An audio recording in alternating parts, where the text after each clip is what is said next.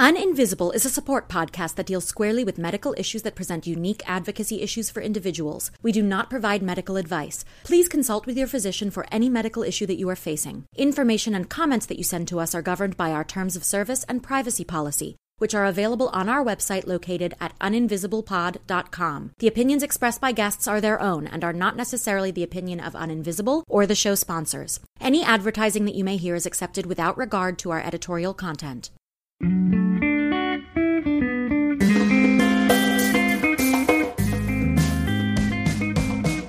Welcome to Uninvisible. I'm your host, Lauren Friedman, and I'm here with my guests to bring you info, insights, and inspiration for coping with, diagnosing, and treating invisible illness. We're here oversharing so you don't have to struggle with invisibility anymore.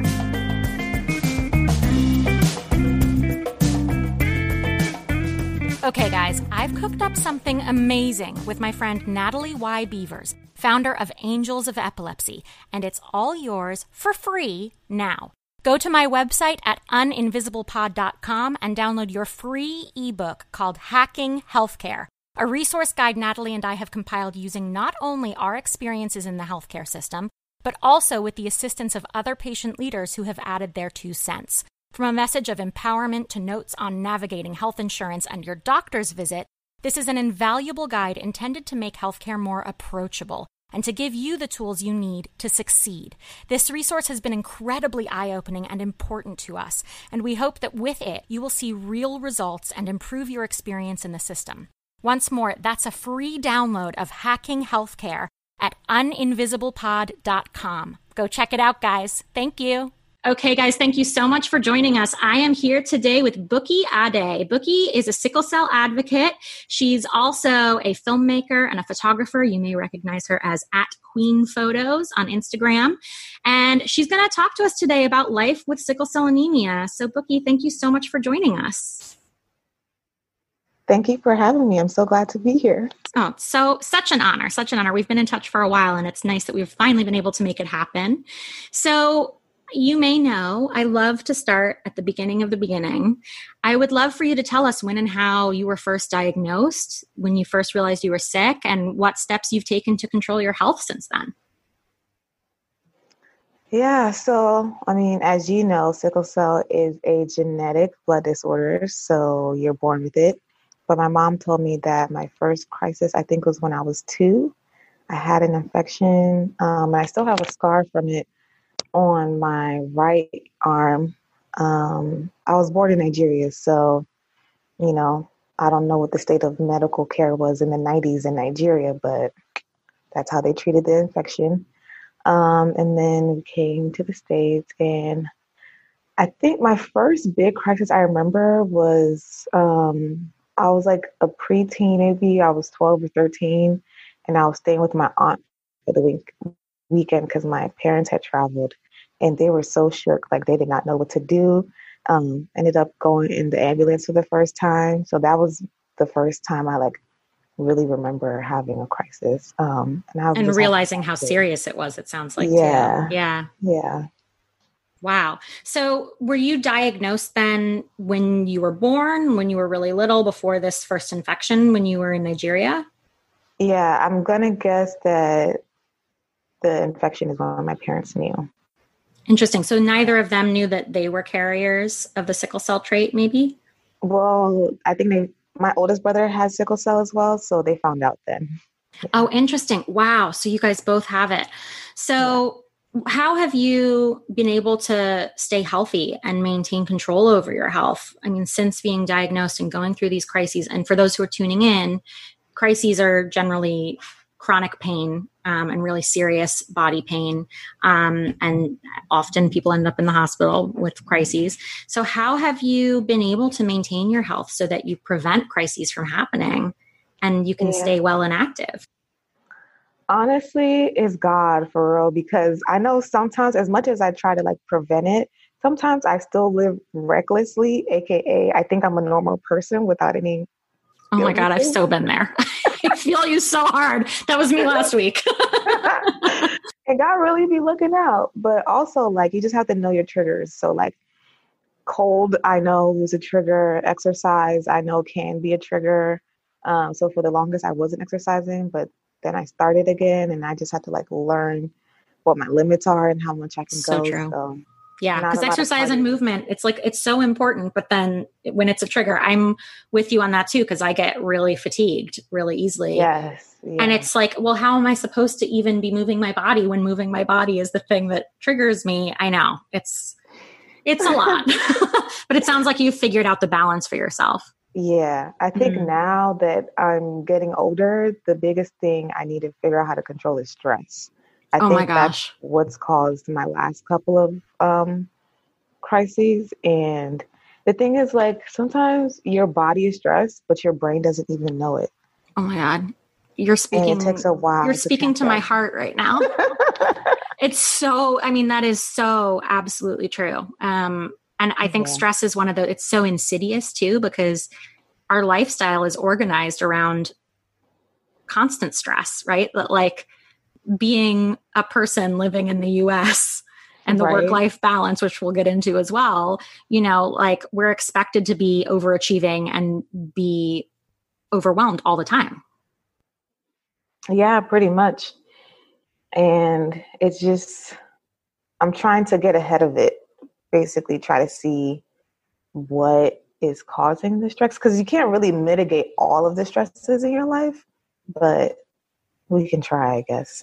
Yeah, absolutely. What does that look like for you in terms of trying to get to the root cause and manage that? Is it like meditation and more awareness?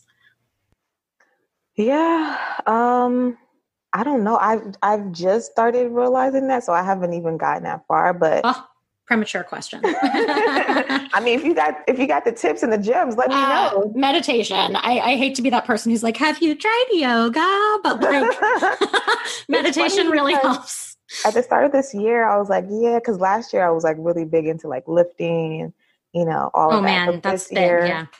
I was like, oh, I'm gonna do yoga, and then mm-hmm. COVID happened, and all the yoga studios closed, and I just haven't done any at home. So it sounds like you know you've had crises growing up, but it really is at this point about mitigating stress so that you can prevent future crises and also staying yeah. well in the interim so that you're not running yourself into the ground, right? Right. So, yeah. in terms of, I mean, I know you mentioned you had this crisis as a child with the infection, and you also had the experience um, when you were with your aunt um, as as a preteen. Did you find that you needed to develop sort of an advocacy relationship, either with yourself or with anyone else in your life, along this experience journey to diagnosis and treatment? And and has that impacted your relationship with either self or an outside advocate? I think that started like once I moved out of pediatrics, I started advocating more for myself. Um, just because adult care, oh man, I was not ready. Well, I'm glad you bring that up because this transition from pediatric to adult care, it's, I think, one of the common themes that comes up in these discussions is that it's a really shocking one because yeah. you go from like all the care to like you having to do all the work. Yes. yes. Yeah. And no one teaches you how to do that. You have to sort of become that advocate yes. by hell or high water, right? Right, right. And it's it's taken me some um a couple of tries. I remember so I went to a couple hospitals that basically don't know how to treat sickle cell in the ER. Like that's I'm like shaking my head like you got to be kidding me right now. But I didn't yeah. come here just to keep taking the same medicine I already had at home. Yeah. And so I remember I was at a different hospital, which by the way is the hospital that my hematologist works at. And they were like, "Oh, I see you bouncing around hospitals. Why is that?" And I'm like, "Oh no! Did they think that you were seeking pain medication?" That's always the case. That is always the case. And do you think this is because you're a black woman? And they were like, "Oh, she's suspicious." Like, do you think it was some inherent racism? Definitely. Yeah. I mean, we're going to get into that too. But uh, this is an interesting one because sickle cell, I mean, the l- probably largest percentage of the population affected by sickle cell is people from Afro Caribbean backgrounds. Yeah. So um, there's some racism that comes along with the treatment of this illness as well. So, in terms of becoming your own advocate, what's that journey been like for you? Because I know that you're settling into this role as a sickle cell advocate for others, right? But going from being a child and being taken care of to having to do the advocacy legwork yourself, what has that looked like in terms of your self worth and how you see yourself? Wow, that's a deep question. I, I don't joke around. we get straight into it. um, I think it's just me questioning if I'm strong enough, honestly, to do the work. It's like I feel like recently I'm just tired. Like between actually being sick and advocating for myself, I'm just tired. Like no one person should have to do all of this work. Like I would just like to go in the hospital and be taken care of without having to tell the doctor what to do, without having to fight the doctor when they don't want to listen to me. Um, so it's just about for me. It's just about um, I guess stamina and learning and trying to figure out the best way to communicate these things um, without it feeling like an additional burden. Well, that's what I was going to say. Talk about stress, right? Yeah, right. Yeah. It, it is sort of a vicious cycle, the stress cycle, I think. Um, and this is also personal. It's hard not for it all to be like a personal stressor, right? You know, this is your health. Yeah. So I touched on this idea of, you know, balancing work and life and how stress also affects our day to day, right? Um, and I'm wondering what a typical day looks like for you. How are you maneuvering around the expectations of the world and your life as you manage potential crises and try to keep triggers at bay? So, pre COVID, specifically last year, I'm going to say that was non existent. And I literally like ran myself to the dirt. Like, I produced my first film last year. Um, so well, that's I'm a huge, that. a huge accomplishment. Congratulations! And I also got snatched last year. Um, what does so that mean? Like, like fitness wise, like I was losing weight and oh. I almost had abs. I was really close to having abs. Wow. Okay, I'm but impressed. Then, but then my health went to shit. Um, literally, like starting from July. So my film screening was in August, and then like September, I was in a hospital twice. Oof. Yeah. Yeah. So it's like pursuing your passions has made you sick.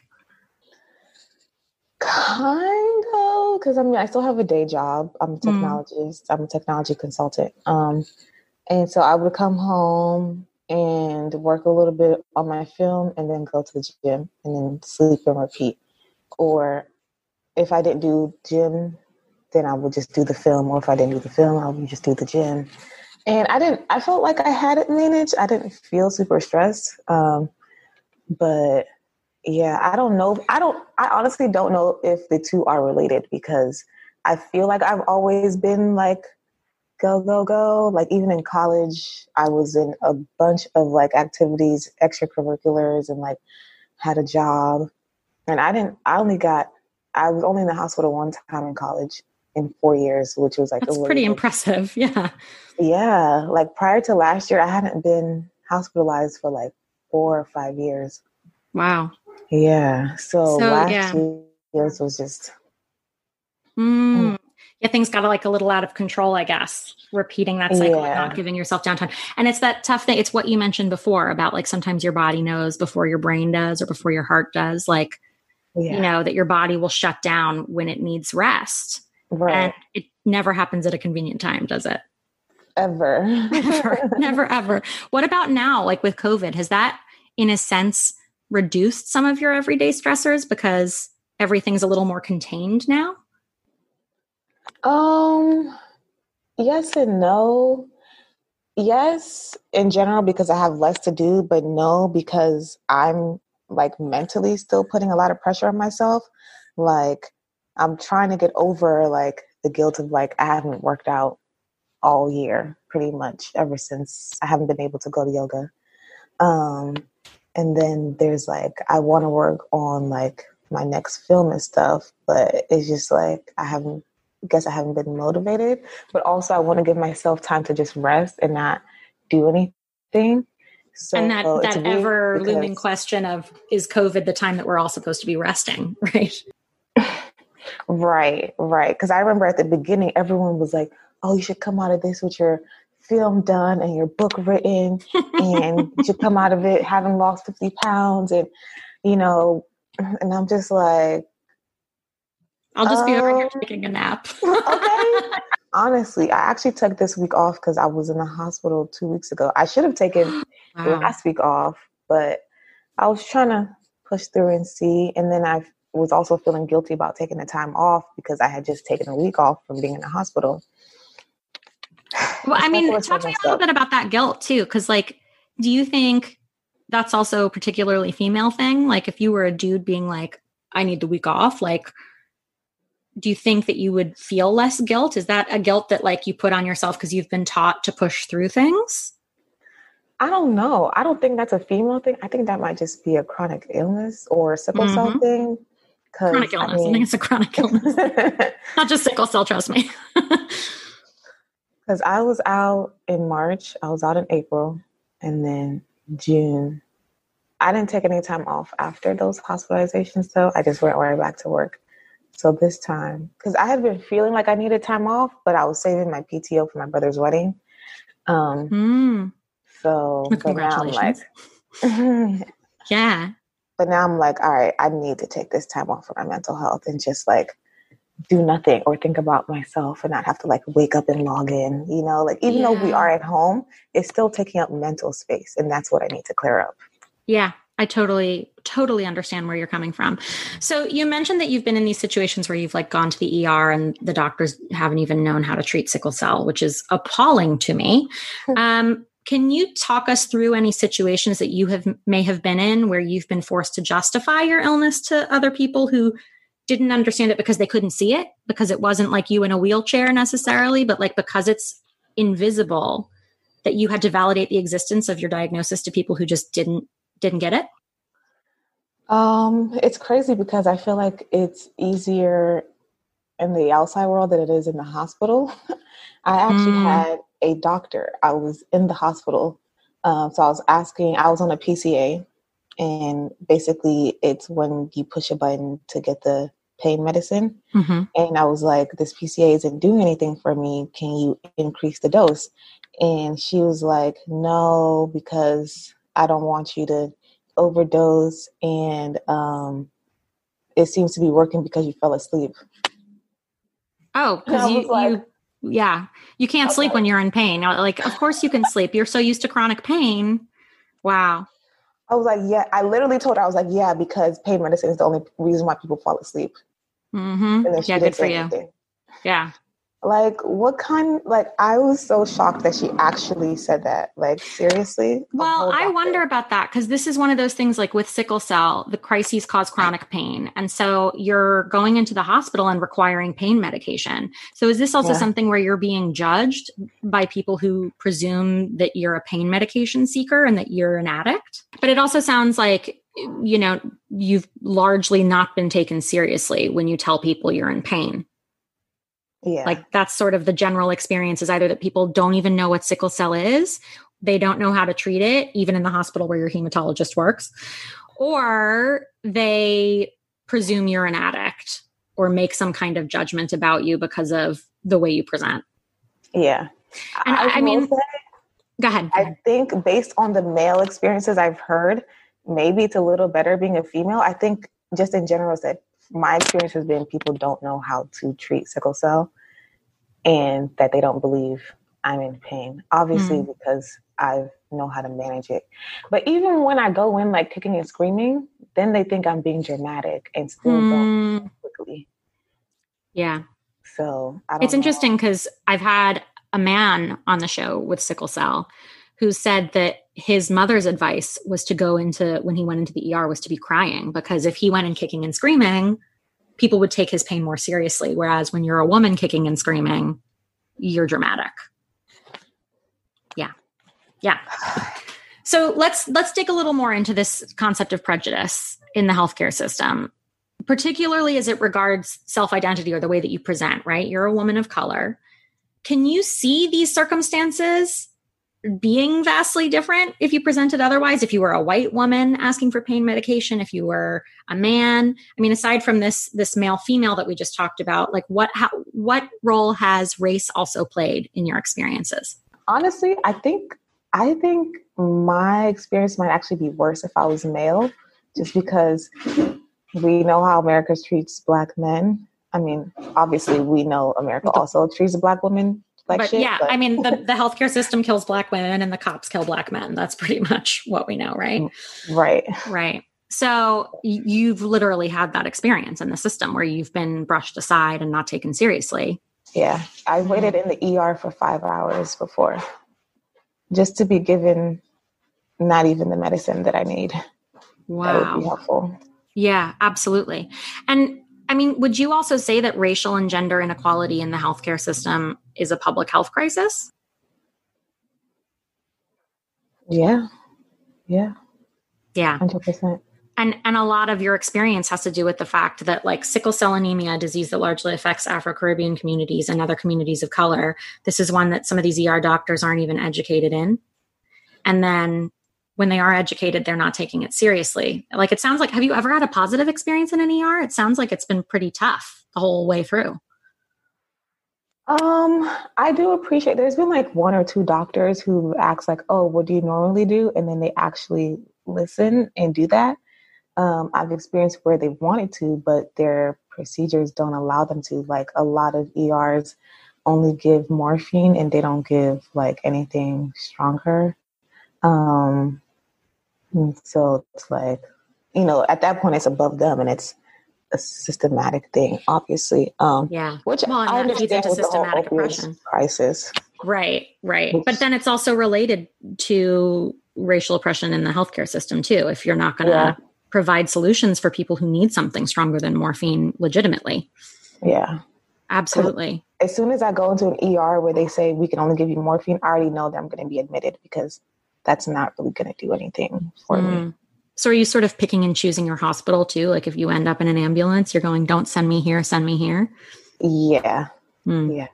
And I mean- the hospital, I just transferred care to um, Hopkins. So Mhm. everyone in this area knows. Um, but they are like the best at sickle cell in this area, adult sickle cell, let me say.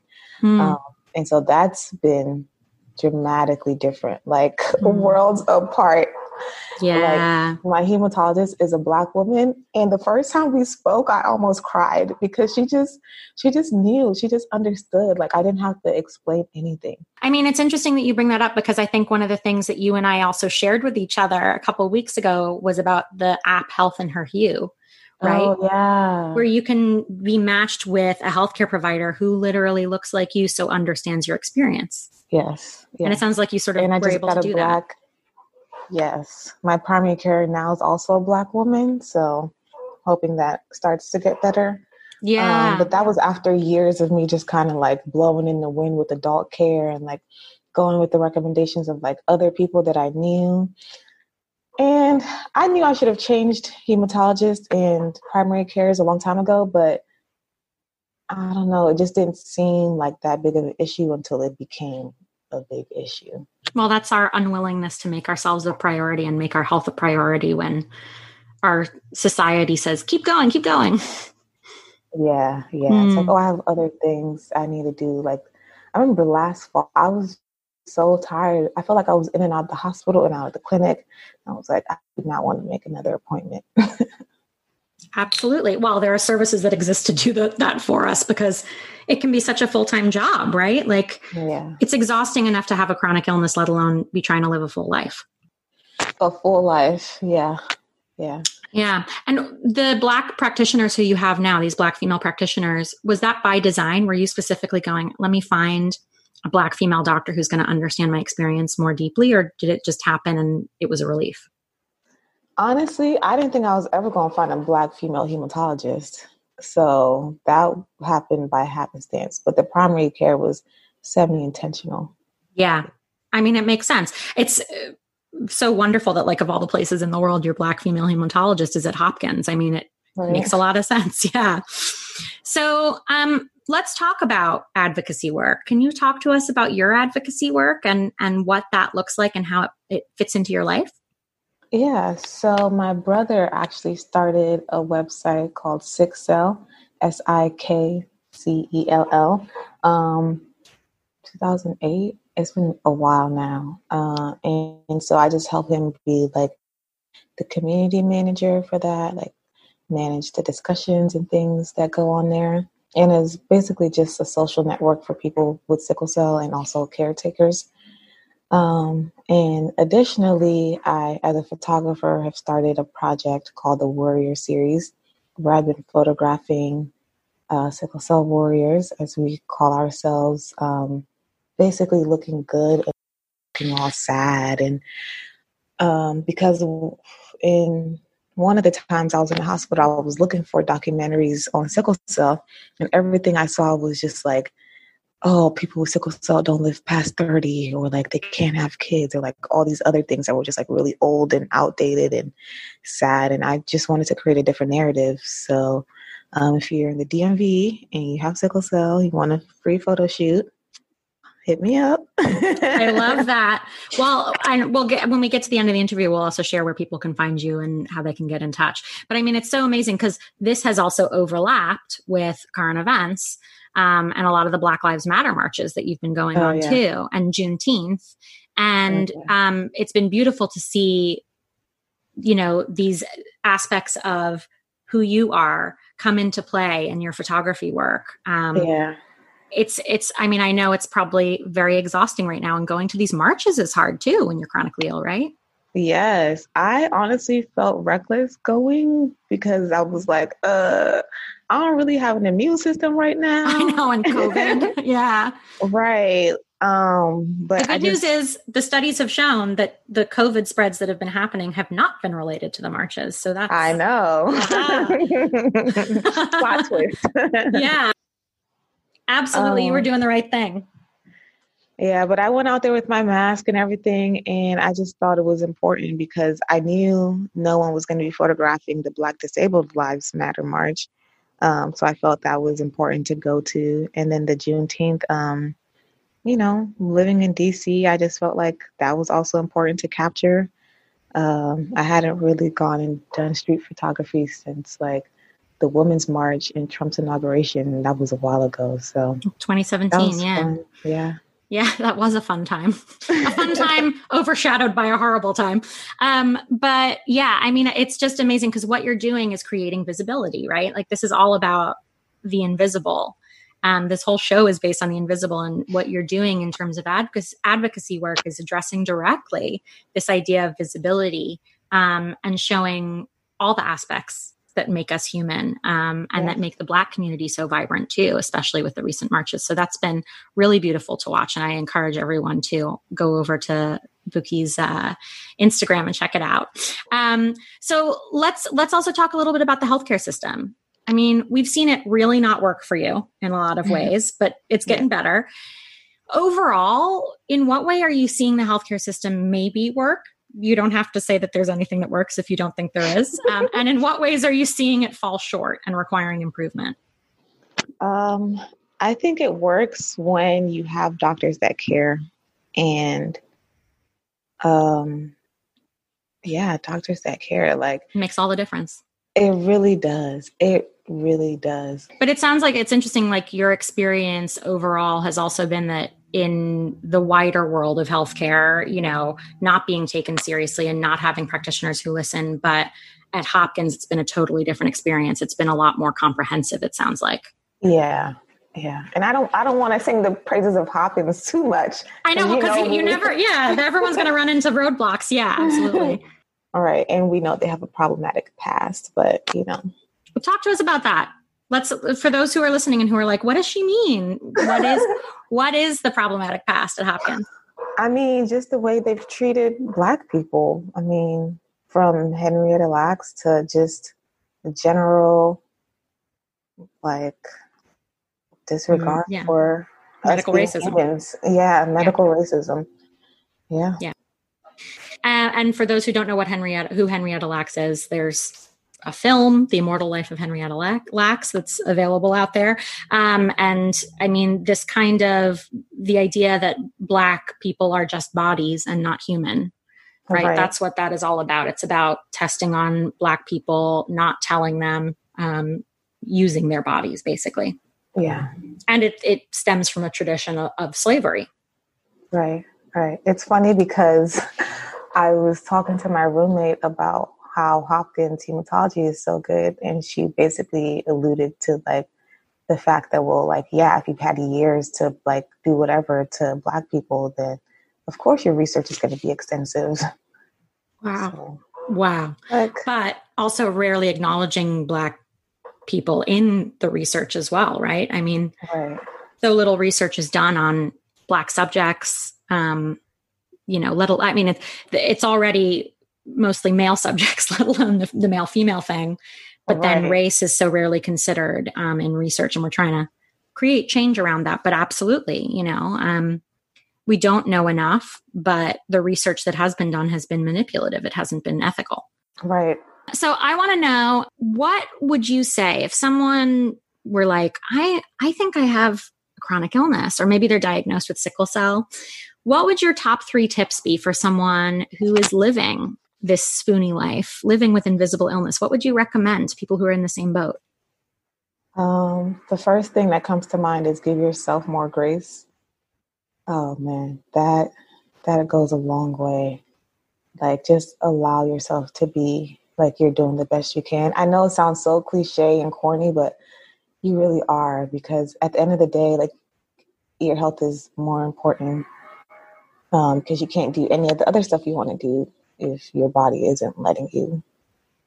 And then the other thing that Jameisha from You Look Okay to Me actually told me was that you basically have to re envision what your life looks like. Um, that's something I've been working through. Um, I don't think I fully accepted. Like, I still want to live the life that I had planned and imagined for myself. Um, An able-bodied life, right? One where there's right. no roadblocks.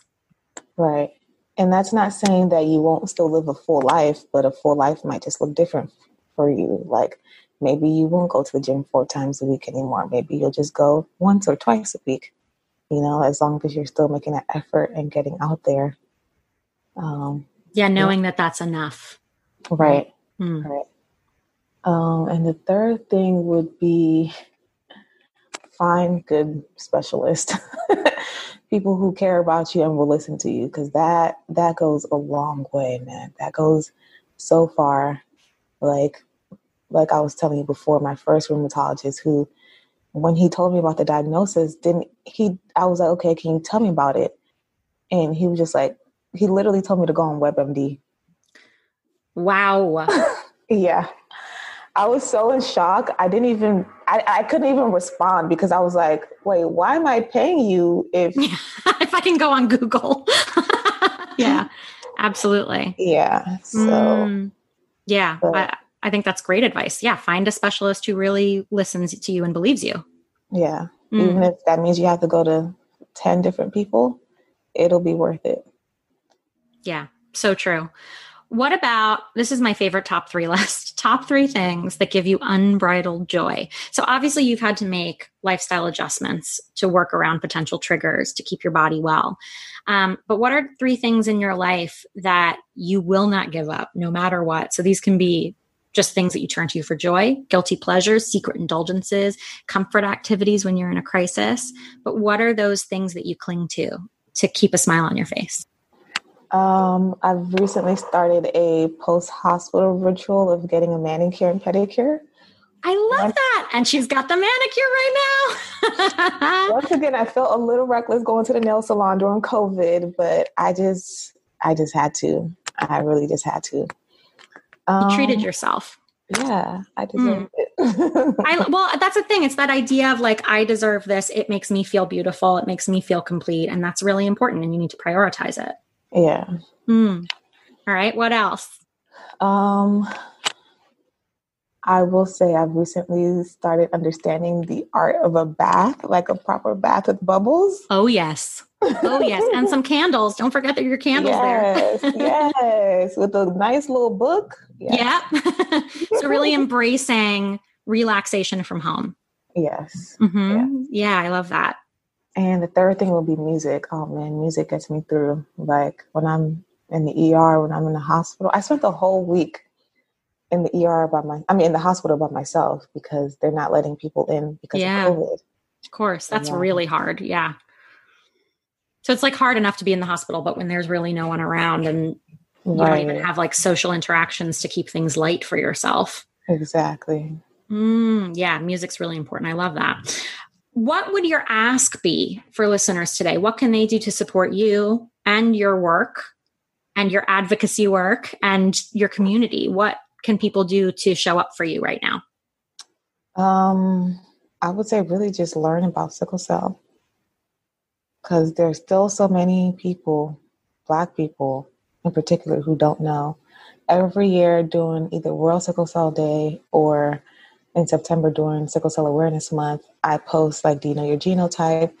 The same people or even new followers still are like, "What is a genotype?" And I'm like, "Yeah, we need to talk about hemoglobin gen- genotypes more." Tell us right now.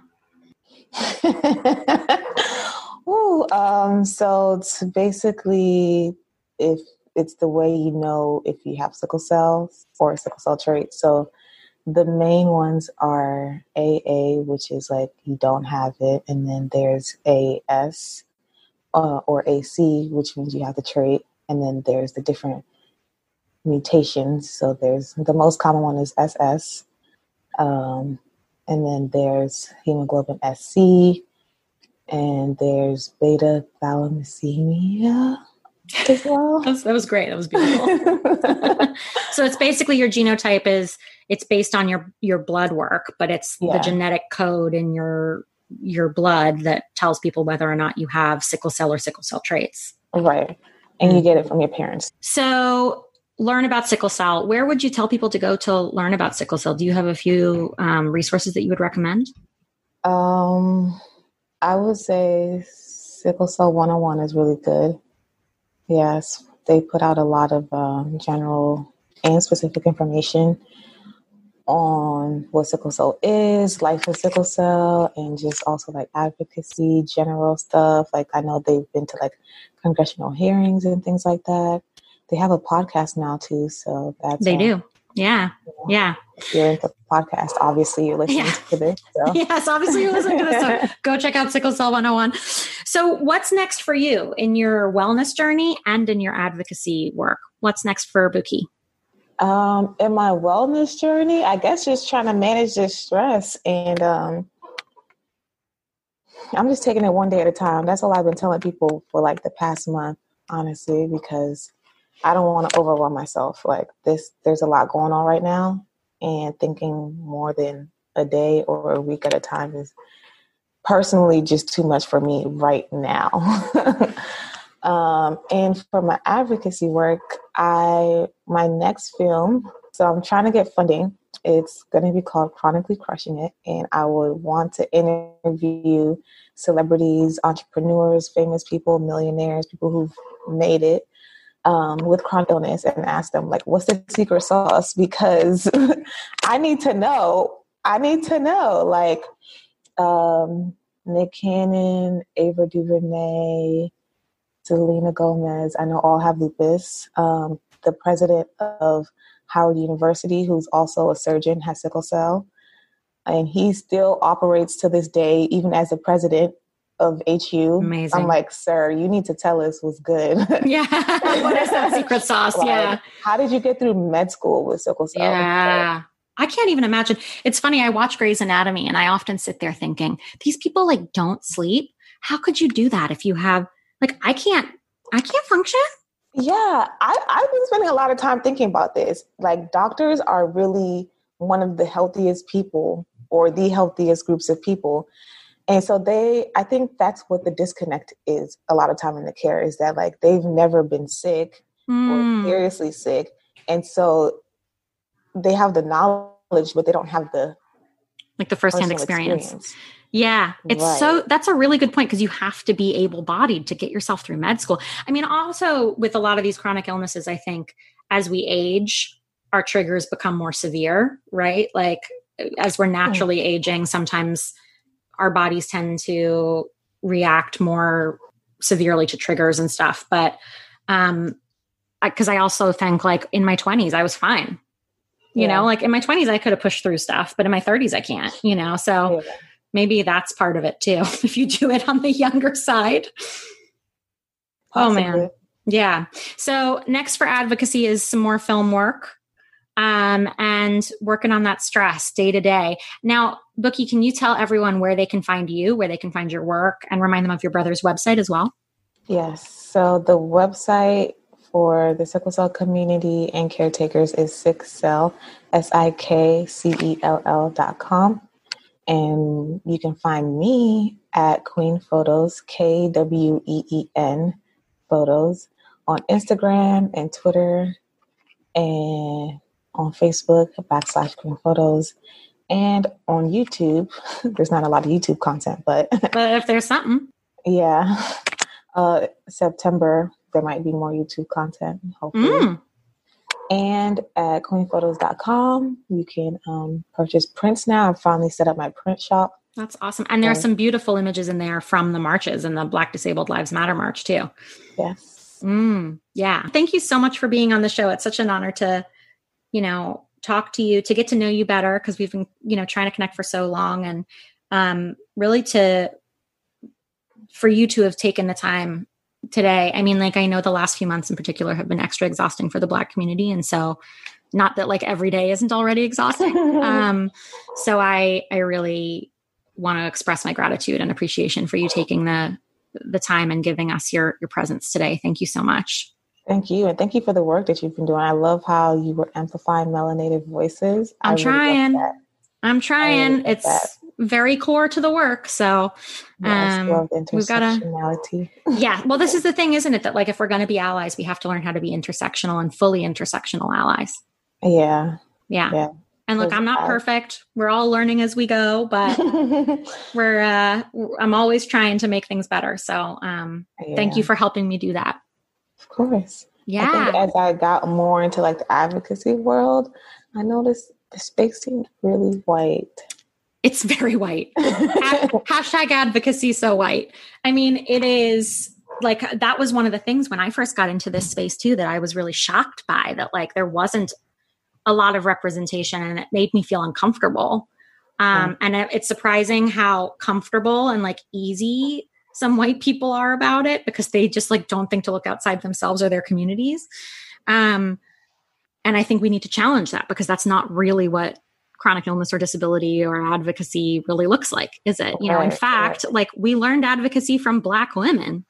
So, you know, yeah, like yeah. I, I, bow down. I so obsessed with "You Look Okay to Me" because she was mm. like the first black person actually talking about like publicly, openly talking about public illness. And has a really strong following and, and people who are yeah. really, you know, plugged into what she's doing. And I mean, she's amazing. She's an incredible person. Yeah, so just good content, honestly. Yeah. I, am yeah. I'm honored to to work with her and, and like call her a friend. She's and to like be sharing space at the table with someone like that. I mean, Jameisha is really incredible. Yeah. Really yeah. Well, thank you so much. And thanks for reminding us how white this space is. Cause like, guys, if you're tuning in, like we're trying to change that narrative and, uh, it's not about trying, it's about doing, right? That like reminding everyone that the the voices out here in the advocacy space, the patients, the leaders, they're not all white. In fact, most of them aren't. So if we really listen and we really really dig, um, you know, hopefully you won't have to dig so much in the future. like it's right. we want it to all it's a smorgasbord, but um, you know, uh, it really is a great reminder to this community that we need to be looking. You need to look outside your own experience always. Yeah, yeah. Well, Bukky, thank you so much. That's it, folks. Thanks for listening. As always, please check us out online at uninvisiblepod.com and all over the social media world at uninvisiblepod. We love your feedback and suggestions, so please drop us a line via the website if you have questions, ideas for topics to cover in future episodes, or just want to say hello. We're all about relationships and collaboration here, so credit where credit is due.